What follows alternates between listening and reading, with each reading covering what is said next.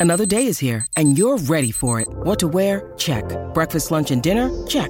Planning for what's next and how to save for it? That's where Bank of America can help. For your financial to dos, Bank of America has experts ready to help get you closer to your goals. Get started at one of our local financial centers or 24-7 in our mobile banking app. Find a location near you at bankofamerica.com slash talk to us. What would you like the power to do?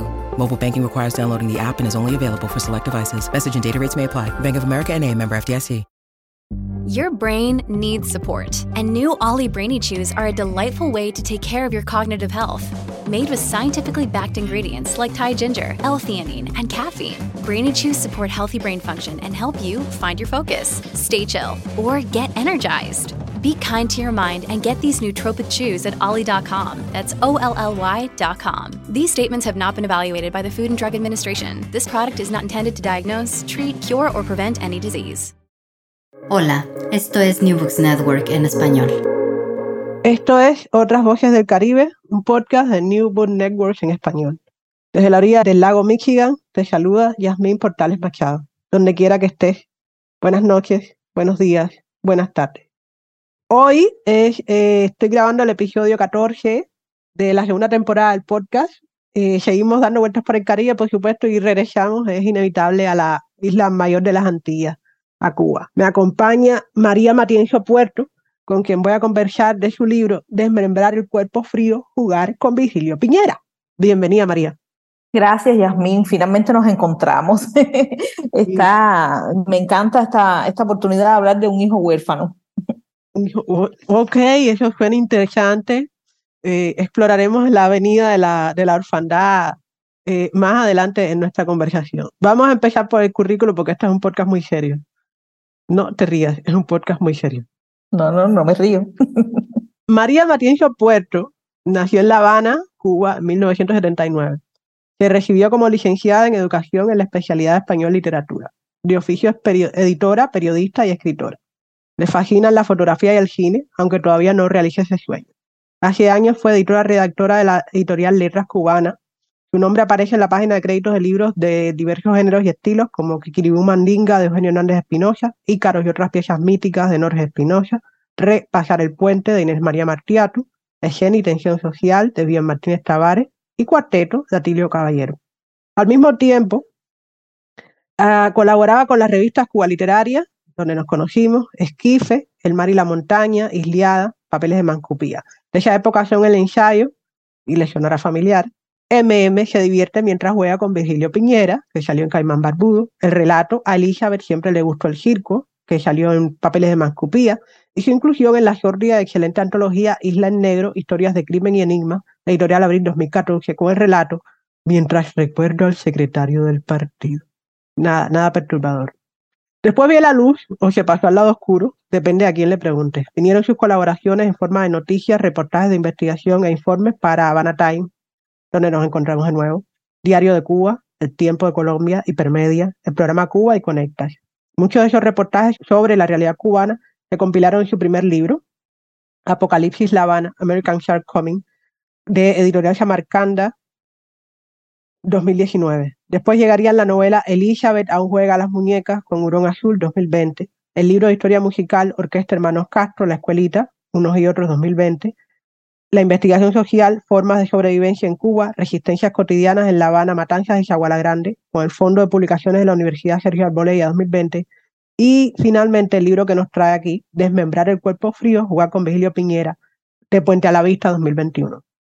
Aunque María no se considera especialmente valiente, hay quien difiere de esa opinión, y fue reconocida por la Fundación Internacional para las Mujeres en los Medios como Women Journal Heroes por vivir en Cuba y enfrentarse a su dictadura. Sus reportes sobre la vida cotidiana de las cubanas y los cubanos se pueden encontrar en el diario Cubanet. Eh, impresionante. Entonces, esa es obviamente eh, la versión coloquial del extensivo e impresionante currículo que la Fundación Internacional para las Mujeres en los Medios presentó para justificar eh, honrarte. Pero tienes que considerar que este podcast lo oye gente muy diversa, gente de la academia, gente que no tiene nada que ver con nada. Así que, por favor, preséntate de una manera un poco más informada para nuestra audiencia. ¿Quién es María Matienzo Puerto? Bueno, para mí siempre es un enigma responder quién es María Matienzo. O sea, María Matienzo es muchas Marías Matienzo, hay muchas Marías en María.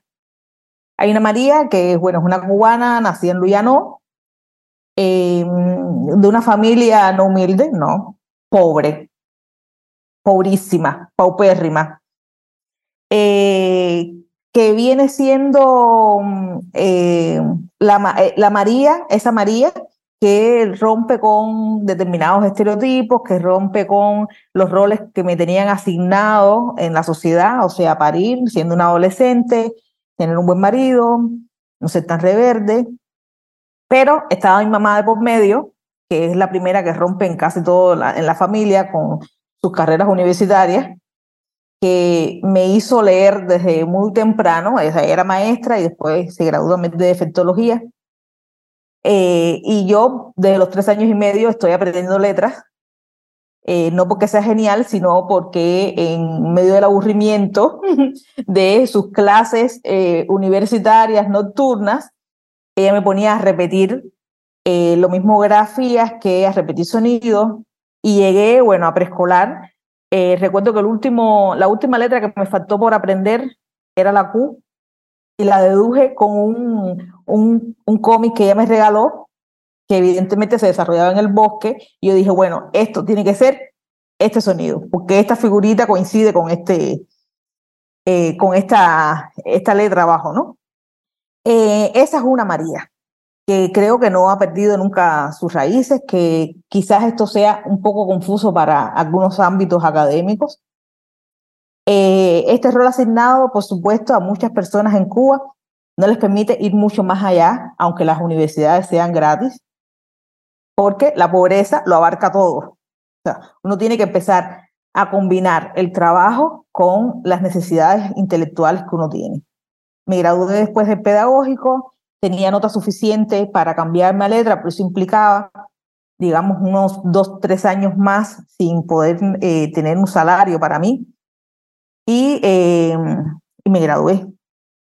Me gradué, no duré mucho realmente trabajando como maestra, eh, creo que tres meses, porque ya yo venía desde el cuarto año de la carrera colaborando con eh, la Jiribilla, un órgano extremadamente oficial.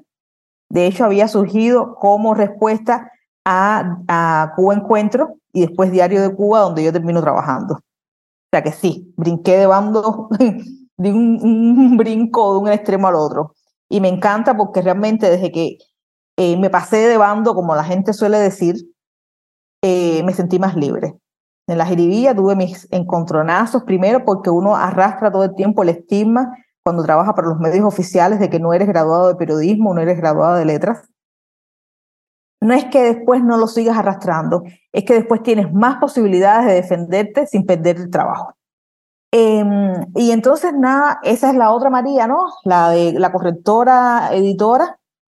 Eh, después viene un impasse grandísimo donde me doy cuenta que la carrera eh, no me servía para muchas de las cosas que yo quería desarrollar.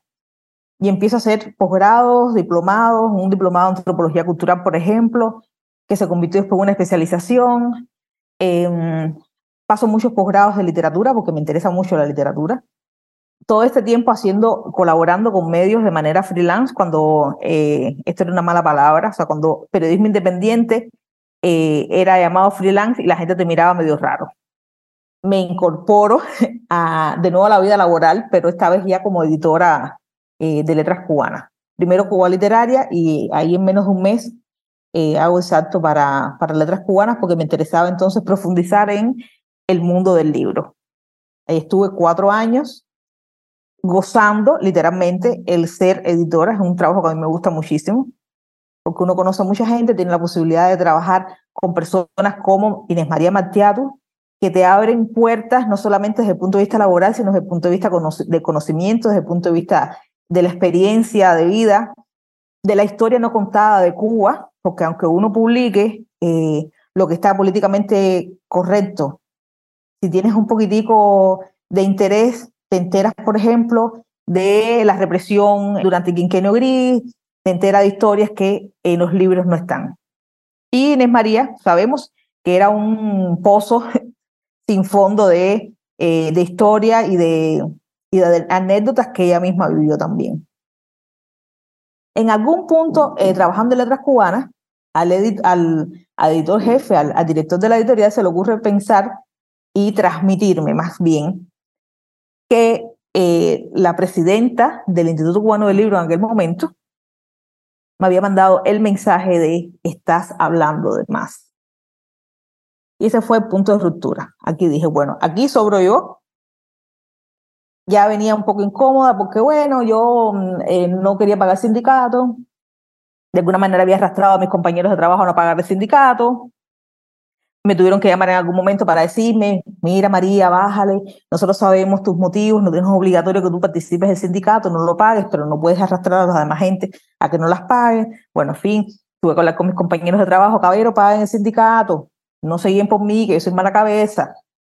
Bueno, en una semana después de esa advertencia, puse mi baja sobre la mesa de Riverón y una semana después estaba trabajando para Diario de Cuba. Después todo lo demás es, eh, digamos, una vida muy intensa, más intensa de lo que tenía antes de, de ser eh, independiente o totalmente independiente. Que, se, que suceden eh, cosas, o sea, empiezo a conocer otra realidad, una realidad que tiene que ver también con la represión, con una Cuba mucho más oscura. Empiezo a conocer gente de la oposición, de las que yo tenía una imagen y, y ahora vengo a tener otra imagen un poco más humana, porque empiezo a lidiar con ellos directamente. Eh, hago cuatro números de la revista Voces, eso también me abre otras puertas para establecer otro tipo de relaciones con la oposición. De hecho, yo tengo un cargo según la seguridad del Estado, o sea, ellos me iban a hacer una, una especie de, de expediente por pervertir a las personas mayores. Porque en la revista Voces... Pausa, pausa. ¿Cómo? Pervertir a las personas mayores. Pervertir a personas mayores. Porque en la revista Voce yo logro en esos cuatro números nuclear a mucha gente que no sabía, eh, no había dado el, brinco a escribir en ningún medio de la oposición. Y yo estaba, yo estaba eh, pervirtiendo a estas personas que aunque eran adultas, eh, estaban siendo influenciadas por mí. Dios mío, esto, está, esto es tan bizarro. Claro, es el absurdo. Es como, leer los cargos de la Inquisición. Exactamente. Ok. Esa es una María. Hay otra, hay otra María que no, no tiene nada que ver con el periodismo, o sí tiene que ver con el periodismo, pero que tiene mucho también que ver con eh, la necesidad constante de estar curioseando e investigando, que en ese mismo tiempo que estoy trabajando como editora, que estoy trabajando como periodista independiente, está investigando sobre otros temas. Por ejemplo, eh, el libro de la Orquesta Hermanos Castro me llevó 10 años de investigación, 10 años que para acceder a los fondos, por ejemplo, de la Biblioteca Nacional, eh, donde solamente se puede acceder con una carta oficial del centro de trabajo al que tú perteneces o del centro de estudio, tuve que, no voy a decir los nombres para no comprometerlos porque todavía algunos viven en Cuba y son funcionarios de cultura, algunos amigos tuvieron que emitir cartas para que yo pudiera acceder a esos fondos y pudiera entrar, por ejemplo, a la prensa de época para que pudiera entrar. El resto ya lo tenía del lado de acá, o sea, toda la mm, correspondencia de Manolo Castro, eh, las partituras, eh, discos, lo tenía porque yo estuve casado durante cuatro años con, eh, con uno de los herederos de la Orquesta Hermanos Castro.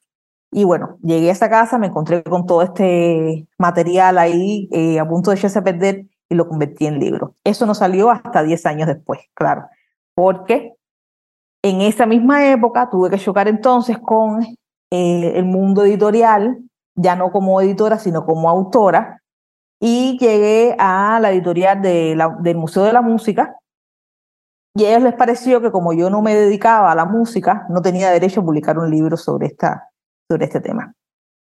A la par, como parecía que tenía mucho tiempo, Eh, me puse a leer toda la obra de Virgilio, por ejemplo, y con todas las, eh, las otras lecturas que hice paralelas a, a él, o a, no a él, sino al libro eh, de Virgilio, que además devoré de una manera obsesiva, el libro de cuentos este de cuentos fríos, era una y otra vez volvía sobre él porque cada, cada vez me parecía que lo que narraba, el absurdo que narraba Virgilio, se parecía más a la vida que yo llevaba. después, por supuesto, lo fui repitiendo con cada uno de los encuentros con la seguridad del Estado que he tenido. Que uno supera al otro en absurdo, pero también en eh, elementos macabros y en maneras de desmembrarme a mí misma como ciudadana y como escritora.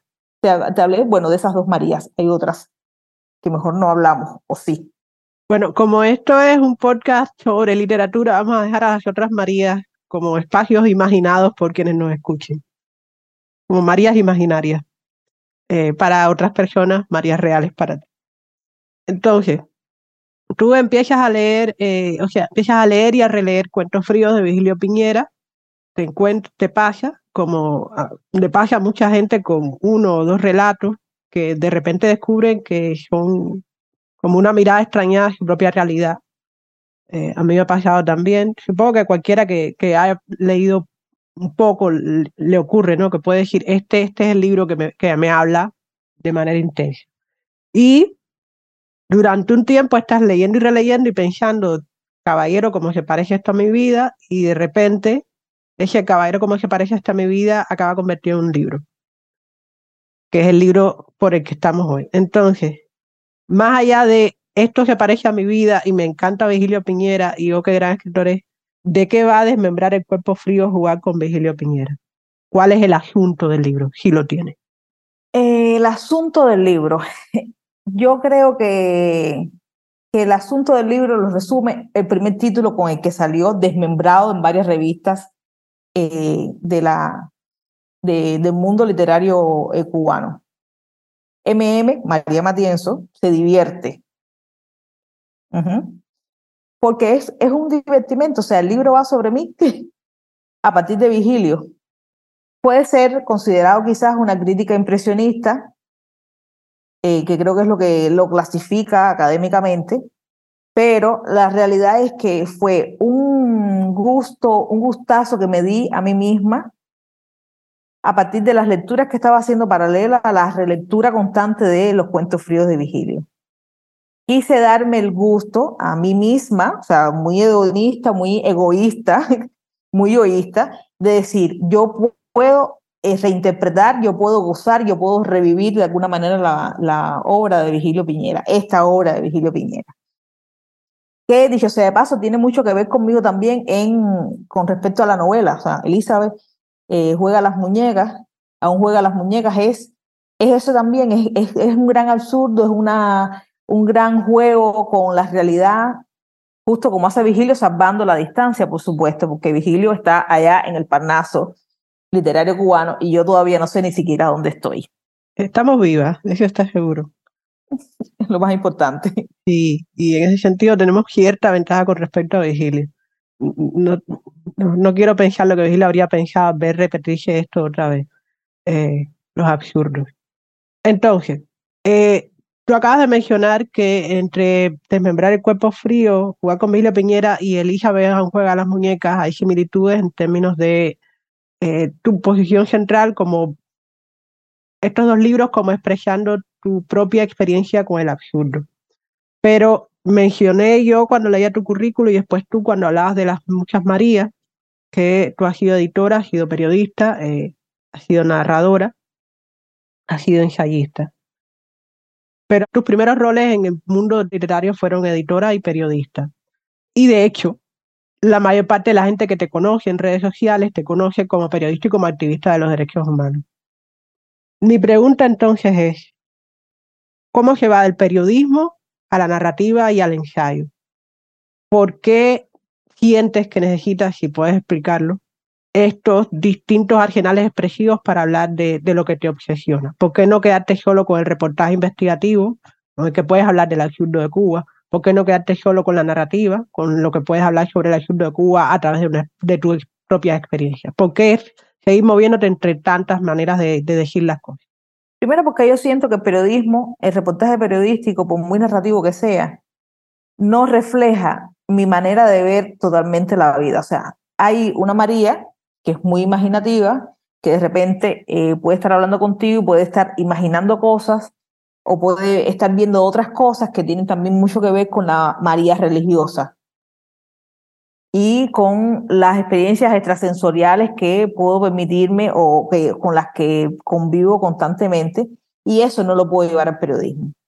Y eso a su vez es una parte imprescindible de la sociedad cubana. el realismo eh, mágico no lo inventó García Márquez, el realismo mágico lo vivimos constantemente nosotros y él lo reflejó en su obra. Y es así, o sea, Cuba es así, Cuba es esa realidad concreta, esa realidad que abruma, esa miseria, pero también es un poco el espíritu que pasa por detrás, es eh, en la esquina donde mataron, o hay un mito que mataron a un muchacho que sale todos los días y camina eh, esa, eh, ronda ese parque, es también la persona que asume o se asume como, a veces sin, sin tener conciencia de eso, ¿no? Se asume a veces como una mm, desde su animalidad, que necesariamente no tiene que ser la humana. O se asume desde eh, cercenándose a sí mismo, o sea, desde esa eh, constante fragmentación en la que tenemos que estar viviendo para poder sobrevivir a esa realidad que nos abarca. Entonces el periodismo puede abarcar esa realidad como un todo. Tengo que ser objetiva, tengo que tratar de ser eh, lo más veraz posible en un mundo donde todo cada día es más relativo, donde las verdades cada día se desmoronan más y donde todo el mundo tiene sus argumentos para rebatirte, o aparentemente tiene sus, sus argumentos para rebatirte, y, eh, y más haciendo periodismo dentro de Cuba desde, desde, la, desde la alternatividad, desde lo independiente, donde cualquier detalle puede eh, causar un daño irreparable a tu carrera como periodista. Entonces tengo que separar las dos tristemente una mata a la otra. Y lo mismo pasa con el periodismo y el activismo. O sea, llegó un punto en que no era suficiente contar la historia, sino también participar de ella. Eso alguien me lo había dicho cuando empecé la oposición. Lo que pasa es que yo soy de las que cree que eh, tú no puedes involucrarte demasiado, lo sigo pensando, tú no puedes involucrarte demasiado haciendo periodismo y a lo mejor haciendo activismo. Y por eso es que al final he terminado siendo más activista que periodista. Entonces, bueno, eh, esto de una mata a la otra me parece radical en su descripción, pero interesante. Pregunta cuatro. Compañera María Metiencio Puerto, ¿cuáles son sus influencias más importantes en términos éticos y estéticos? Porque todo este lleva y trae de la política y, el intelectual tiene muchas maneras de entenderse y muchas maneras de, de pensarse. ¿Cuál es tu, cuál es tu credo? Bueno, credo tengo muy poco, aunque parezca lo contrario. Pero eh, referentes creo que los he ido asumiendo y los he ido soltando por el camino. Algunos quisiera retomarlos, otros no tanto. Por ejemplo, en el ámbito eh, literario tengo referentes muy fuertes en eh, toda esta generación de escritores americanos, de los malditos de los perdidos, de los, de los proscritos, que siento que hacen una literatura limpia, una jamás acercarme yo a ellos, ¿no? Eh, pero, pero me llenan como, como lectora, me llenan como escritora. También tengo del otro lado a japoneses, los japoneses como que me, me abren también, o sea, siento que hay una narrativa tan límpida, tan transparente que ayudan a que yo eh, de alguna manera también me revise como escritora y me provocan escribir. O Japón, Mishima, por supuesto. Yo ahí llego y es a otro de los que quizás le debo un divertimento, con los que me gustaría dialogar desde María. Ahora que tengo un poco más de tiempo, quizás lo haga. Ahí también tendría que agregar, o sea, que no solamente la literatura está en mi vida. También hay muchos referentes en el cine, en las artes plásticas sobre todo. A mí las artes plásticas me, me arrastran. Yo creo que soy una persona muy visual y eh, a partir de la visualidad es que quizás también me generen algunas imágenes mías literarias, imágenes que no logro traducir en las artes plásticas, porque no soy artista plástica, pero que sí eh, las sea lo mejor describir un poco más con palabras. Mi manera de, ver la, la, la, la vida de manera plástica. ¿no? En el periodismo, eh, Kapuscinski, Gaitalesi, creo que son gente, son dos eh, importantísimos referentes que tengo desde el reportaje. Seguro se me quedan otros, eh, porque a mí me pasa mucho con las referencias, es que cuando me las preguntas se me olvidan. Esto es una locura, además que te lo diga a ti en un podcast tan serio, pero sí me pasa. O sea, yo soy de las que consume mucho y va desechando nombres, o sea, porque me parece que acumular información también es un poquitico infértil. Yo recuerdo, eh, ¿cómo era? Eh, la, la, la, sabiduría es eso que se te queda después que olvidaste el título de los libros que leíste. Va por ahí.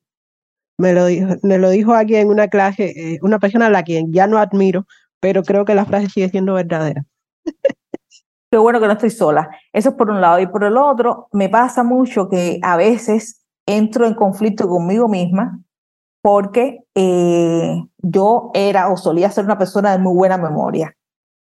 Y toda esta historia de involucrarme tanto en el activismo ha hecho que sea totalmente lo contrario. Soy una desmemoriada, eh, logro eh, recordar un listado de presos políticos, pero no logro recordar en un listado de autores que me he leído y que me he recontraleído. Entonces, yo sí creo que esa es una de las facturas que te pasa, no solamente hacer activismo, sino vivir en dictadura. Cuando la vida se te vuelve, se te vuelve estar todo el tiempo en lo, en lo inminente, en el inminente peligro o en el inminente peligro de, hacia lo, del otro, estar en la salvaguarda de la vida, de lo básico, te, te pasa factura incluso hasta en la memoria afectiva. Y me pasa con los libros, pero me pasa también con algunas personas con las que conocí en mi vida, en mi otra vida, antes de ser activista, antes de ser periodista independiente, de las que para recordarlas tengo que hacer doble, el doble del esfuerzo. Wow. Es interesante. O sea, triste y quienes nos dedicamos a escribir nos la pasamos robando historia. Ahora te estoy oyendo y estoy imaginando un relato con ese argumento, lo cual es creo que no dije mucho de mí como persona, te pido disculpas, pero te voy a robar la experiencia eh, y la voy a convertir en algo. Eh, pero eh, regresando a la crítica, en su reseña sobre tu libro que escribió para Yucabait, Ulises Padrón comenta, hijito, Matienzo además se coloca en un punto de anunciación, yo, mujer, escritora, donde desde donde entabla un diálogo antes que cualquier presunción erudita de su obra, de ese modo, prefiere la evocación que la certeza académica y confiere libre acceso a la lectura crítica para conversar con Piñera y adentrarse en los resortes de su poética. Fin de la cita. Y algo que tú mencionaste antes, eh, que el libro es sobre todo un divertimento y algo que mencionaste ahora mismo casi acerca de tener las referencias pero no nombrarlas. Para mí como lectora ah, académica entrenada durante los últimos cuatro años dentro de la Academia Anglosajona, esto es francamente inquietante. Yo no, no sentía mucha, mucha incomodidad leyendo el libro. O sea, seguía adelante y le decía a mi madre, este libro está buenísimo, pero al mismo tiempo hay algo, algo en el libro que, yo sé que debería decir que está mal. Eh, tú apenas citas, tú no refieres marcos estéticos, tú no estableces objetivos y conclusiones claras en el texto. O sea, es crítica impresionista. Eh, en ese sentido, el libro es más un ensayo en términos hispanoamericanos, como seguimos escribiendo en Hispanoamérica reflexiones culturales, antes que un ensayo académico. Sin embargo, el modo en que sitúas tu identidad dentro del análisis es una declaración, creo yo, político-estética, creada del feminismo negro y chicano. Entonces, la pregunta es, y regresamos de cierta manera al inicio y al absurdo, ¿por qué dialogar con un hombre blanco, cisgénero, de la primera mitad del siglo XX, cuando hay otras figuras teóricamente más cercanas a tu identidad que también han escrito sobre el absurdo y sobre Cuba. ¿Por qué hablar de Piñera en la Cuba del siglo XXI? Buena pregunta esa. eh, primero, yo, a mí no me queda muy claro que Piñera sea muy cisgénero. Y eh, revelación teórica, pausa. Ahora ya lo voy a repetir de manera dramática para que quede claro. que no me queda muy claro hasta qué punto Vigilio Piñera sea cisgénero. Primero porque le estamos aplicando o sea, yo estoy en contra de aplicarle eh, con carácter retroactivo algunos conceptos que no tienen nada que ver con aquella gente que vivió esa época. O sea, Vigilio Piñera era un tipo o un pájaro enorme que en una sociedad extremadamente machista era cualquier cosa menos género. Y de hecho su miedo viene a partir de ahí, ni siquiera por la literatura que hace. Él en su momento rompió con todo ese, toda esa estructura heteronormativa y se convirtió eh, en, en, la víctima de, un sistema justo por no ser ese sí género. Lo otro es la insularidad. Yo creo que de alguna manera el, el vivir en una isla y haber eh, coincidir geográficamente, no temporalmente, con Vigilio en una isla, creo que me habla mucho más que, que el resto. Yo creo que eh, nuestros conceptos como afrofeministas, eh, nuestros conceptos de la africanidad, de la racialidad, de la religiosidad, pasan por vivir en una isla. Y, y eso es lo que no deja, no dejo de pensar, no me deja de atar a Vigilio. Nosotros, nosotras, nosotros hemos nacido en una isla que nos ha convertido en islas a nosotros. Si no, mira, párate en las redes y ves, ve como nadie logra construir un continente juntándose dos, dos días seguidos eh, uno al lado del otro. Todo el mundo es una isla en Cuba. Todo el mundo tiene necesidad de tener su gobierno, de tener su propia dictadura en su propia isla. Y eso es lo que me, ha, lo que me, me ata tanto a Vigilio, ¿no? E incluso ahora mismo lo, repensar, lo repensaría, o sea, o lo reescribiría agregándole otros elementos, porque en ese momento no era que no tuviera conciencia eh, racial, ¿no? No era que no tuviera conciencia de mí, de mis orígenes. Es que me pareció que yendo mucho más, siendo mucho más esencial en mí misma, me tenía que ver y me tenía que divertir con Vigilio a partir de la isla que soy, de la isla que pierde eh, sus pedazos de tierra cada vez que hay una crecida de mar, de la isla que cada vez que le pasa un ciclón por arriba pierde la mitad de la fauna y otra parte de, eh, de la flora. De la isla que va cayendo constantemente, como en algunos cuentos de Vigilio, algunos de sus personajes van cayendo y van desmembrándose por el camino.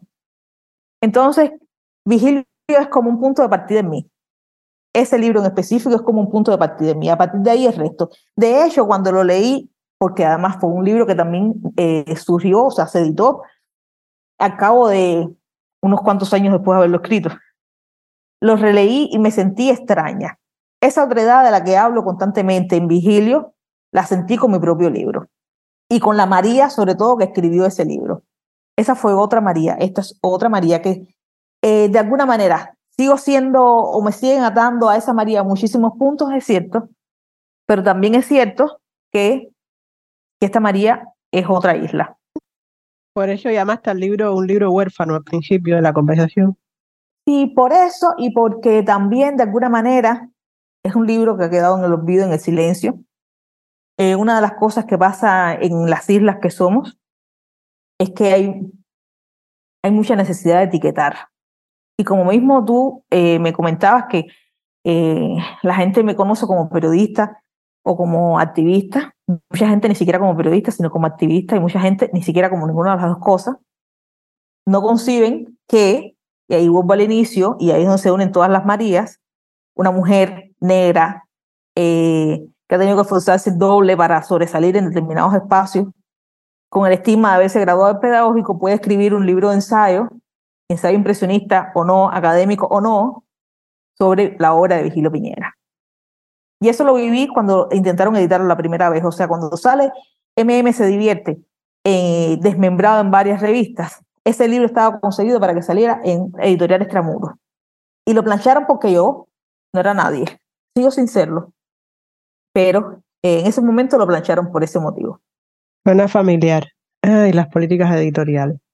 Yo creo que de cierta manera ya te salvaste, te respondiste a mi siguiente pregunta, que era cómo podía ser este libro de algún modo un libro político. Lo es simplemente porque quien lo ha escrito es una persona política, diría yo. Pero... No, no solamente por eso. ¿Por qué más? No solamente por eso, O sea, yo así mirando a la distancia me doy cuenta que todos mis libros, o sea, los dos libros que he escrito sobre eh, procesos culturales o fenómenos culturales, los dos son, han sido sobre procesos y fenómenos culturales, Vigilio es un fenómeno en sí mismo, excluidos por un proceso mayor. Eh, Vigilio estuvo durante muchos años sin ser editado en Cuba y lo que este hermanos Castro, apenas entraron los otros Castros a poder, fueron disueltos por el nombre. De hecho, Manolo Castro pasó a ser el director de la orquesta Radio Progreso porque uno de los amigos pidió que él fuera el director. De lo contrario, hubiese ido a su casa a dormir el sueño eterno que durmieron muchísimos eh, músicos en cuanto eh, llegó Fidel Castro al poder. Y empezaron, empezaron todos estos procesos de parametración, de nacionalizaciones, de reducción de, de plantillas, en, de cierre de club eh, nocturnos, de cierre de cabaret, de cierre de casinos. O sea, mataron la vida nocturna y también mataron con ello la música y todos los procesos culturales que había alrededor de la música y de los clubes nocturnos. Y con Vigilio pasa por tanto, ¿no? O sea, ambos libros son, eh, digamos, políticos en sí mismos, porque los dos hablan de ese silencio, de ese olvido que se ha impuesto sobre la cultura cubana, sobre la cultura de una de las plazas más importantes que ha tenido eh, Caribe o que tuvo el Caribe o que tuvo América Latina, en tanto su posición geográfica, que no es un mito, que es una realidad porque Cuba está en la entrada de, en la entrada del Mar Caribe y por ahí ese puerto era, digamos, expedía también, recibía, pero también expedía mucha cultura hacia el resto del continente. Y eso, bueno, dejó de suceder por un proceso político. La isla son los puertos, dijo Dulce María Loina. Ah, entonces, Estamos como, sí, en la penúltima curva de esta conversación. Eh, llevamos como 40 minutos en este bochinche, la hemos pasado bien. Entonces, yo dije eh, al principio a presentarte, a María le fascina la fotografía y el cine, pero todavía no realiza ese sueño. Y este es el momento en que te pregunto, María, María Matienzo, María escritora, María activista, María periodista, ¿qué estás haciendo ahora? Bueno, ahora estoy haciendo un montón de cosas. un podcast para eh, Radio Martí que se llama Yo tengo un sueño, que promete ser algo bien conflictivo porque quiero tener, eh, y ya estoy teniendo invitados un poco polémicos, gente incómoda, como es su misma anfitriona. Estoy, terminé ahora mismo un audiovisual de 15 minutos. Es una, yo quiero llamarlo documental, pero se pone en el mismo registro de lo de Vigilio es mi mirada sobre la violencia eh, que se vive en Cuba ahora mismo, sobre, a partir de la historia personal de una expresa política, contada con, a su voz, su viva voz, eh, pero ilustrada con, la, imagen, con la, la imaginación de María Matienzo y con todas las miradas a todas las posibles violencias que viven las mujeres en Cuba. Este es el primero de un tríptico que quiero hacer con este mismo, esta misma perspectiva, que abarcarían tres delitos o tres criminalizaciones de la vida en Cuba. Una, la vida política. Dos, el consumo de cannabis. Y tres, la, el trabajo sexual. Entonces estoy en eso casi a punto de cumplir, eh, empezar a cumplir un sueño importante como el del audiovisual. La fotografía se mantiene, la fotografía es yo constante con mi camarita, eh, tomando detalles de los lugares a los que voy y de la gente, más que fotografías abiertas y panorámicas. Yo creo que la vida está hecha de detalles y es lo que me interesa hacer como, como mm, paciente fotográfica. y em, además informo por los derechos humanos, de esas no, de esas no me libro, no creo que me vaya a librar, tengo que seguir haciendo algo porque en Cuba hay una dictadura, eso a mí me queda claro, y de alguna manera eh, hay que entrar en esos circuitos oficiales internacionales y decirlo con argumentos, con cifras, porque me cuesta además mucho trabajo desprenderme del horror que se vive constantemente en Cuba, aunque no esté ahora mismo en La Habana. Y, eh, y es parte, esa es otra María de la que no me puedo desprender nunca.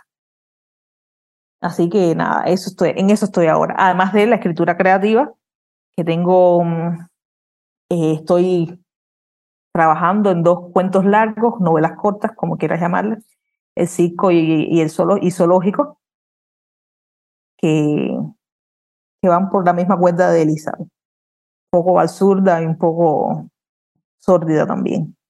Dios, bueno, a veces hay realidades que se resisten a ser descritas de cualquier otra manera. Tenemos que aceptarlo, ¿no? Y tener el valor para describirlas tal y como las vemos.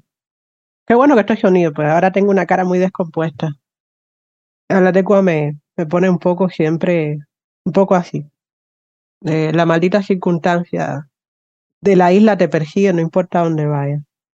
Entonces, eh, la última pregunta para despedirnos, porque ya faltan menos de 10 minutos para cumplir el marco de la hora, que es el tiempo óptimo para este podcast, para que la gente que va viajando de un lugar a otro, en La Habana, en Chicago, en Nueva York o en Caracas, eh, que son ciudades famosas por sus problemas de tráfico, por cierto, nos escuchen mientras van de un lado a otro.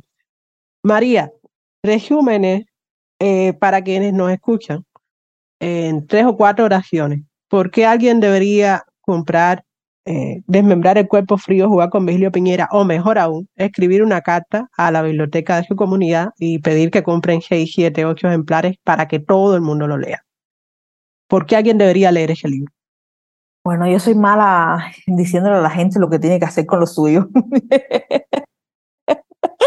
bueno, a mí me encantaría que lo compraran y que, eh, y que la biblioteca local, comunitaria, tuviera eh, porque es otra manera de ver Cuba, o sea, hay, digamos, eh, distintos modos de viajar a Cuba y a veces es bueno ir por el interior, o sea, por el interior de su gente. Eh, en ese libro yo he dejado mucho de mí.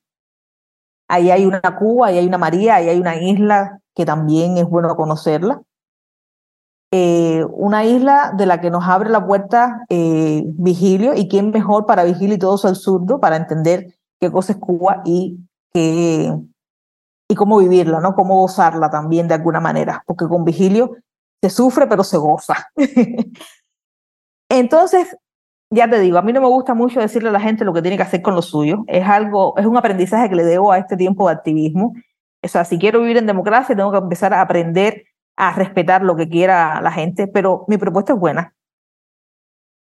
¿Qué quieres que te diga? Eh, ahí está, hay una, esa es una manera, otra manera de divertirse, es una manera en la que yo suelo divertirme, quizás un poco intelectual para algunos gustos, no tiene mucho reggaetón, pero tiene mucho de repensarse la vida y repensar a Vigilio y repensar la literatura también. Ya. Bueno, la verdad es que María es una parte interesada ¿no? en el debate sobre el libro. Ulises Padrón, que no está tan interesado, aunque obviamente le gustó el libro, opina que desmembrar el cuerpo es un acertijo de revelaciones y una incitadora invitación a revisar a Piñera desde la incomodidad y lecturas menos complacientes, desde las voces disidentes. Matienzo, y es uno de los méritos que felicito, propone una revisitación desde la realidad, un mis en avid de la realidad cubana. Piñera aún tiene que decir desde los cuerpos fríos que se convertirán en islas a pesar de él. Fin de la cita. Y bueno, la isla es un tema recurrente entre la gente que viene de una isla. Ha sido un placer verte de nuevo, María, y conversar contigo finalmente acerca de lo que tú haces, no de lo que hacen otras personas. Espero que esta conversación eh, lleve a más gente a conocer a las otras Marías que te habitan, lo cual eh, me parece me parece lo razonable y lo justo, porque todas tus Marías tienen valor y me fastidia muchísimo que una parte de ellas se queden ocultas y en la sombra. Por eso te invité a hablar de Desmembrar el Cuerpo Frío, jugar con Vigilio Piñera, que fue editada por Puente a la Vista en el 2021. Nos estamos despidiendo. Por favor, despídete de nuestro público. Muchísimas gracias, Yasmín. Muchísimas gracias a los que nos van a escuchar. Encantadísima. Bienvenidos a ver a las muchas Marías. Hay algunas eh, que pueden ser bastante ríspidas, pero igual no dejan de ser interesantes, como tú ya has dicho. Y que venga la recomendación de mí está mal, pero bueno, esta es esta María que está hablando. Gracias, sí. Esto ha sido Otras Voces del Caribe, podcast de New Book Network en español. Desde la orilla del lado Michigan te habló anfitriona Yasmín Portales Machado, hoy con María Matienzo Puerto, una cubana que anda por el mundo. Donde quiera que nos escuches, buenas noches, buenos días buenas tardes y que el amor les acompañe. Gracias por escuchar New Books Network en español.